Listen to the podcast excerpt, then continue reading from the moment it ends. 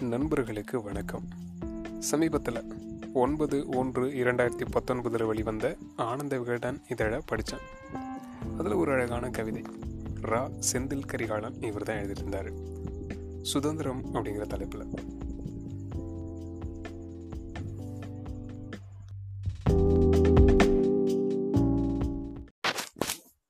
சுதந்திரம் அப்படிங்கிற இந்த தலைப்பில் அமைந்த கவிதை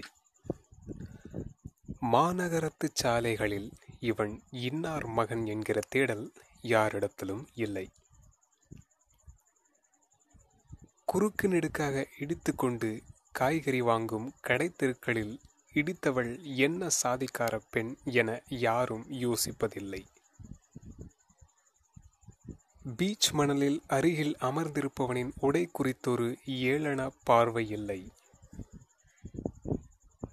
முன் அறிமுகமில்லாமல் மால்களில் சிரிக்கும் அழகு பெண்களின் நடத்தை குறித்து வசை சொல் இல்லை.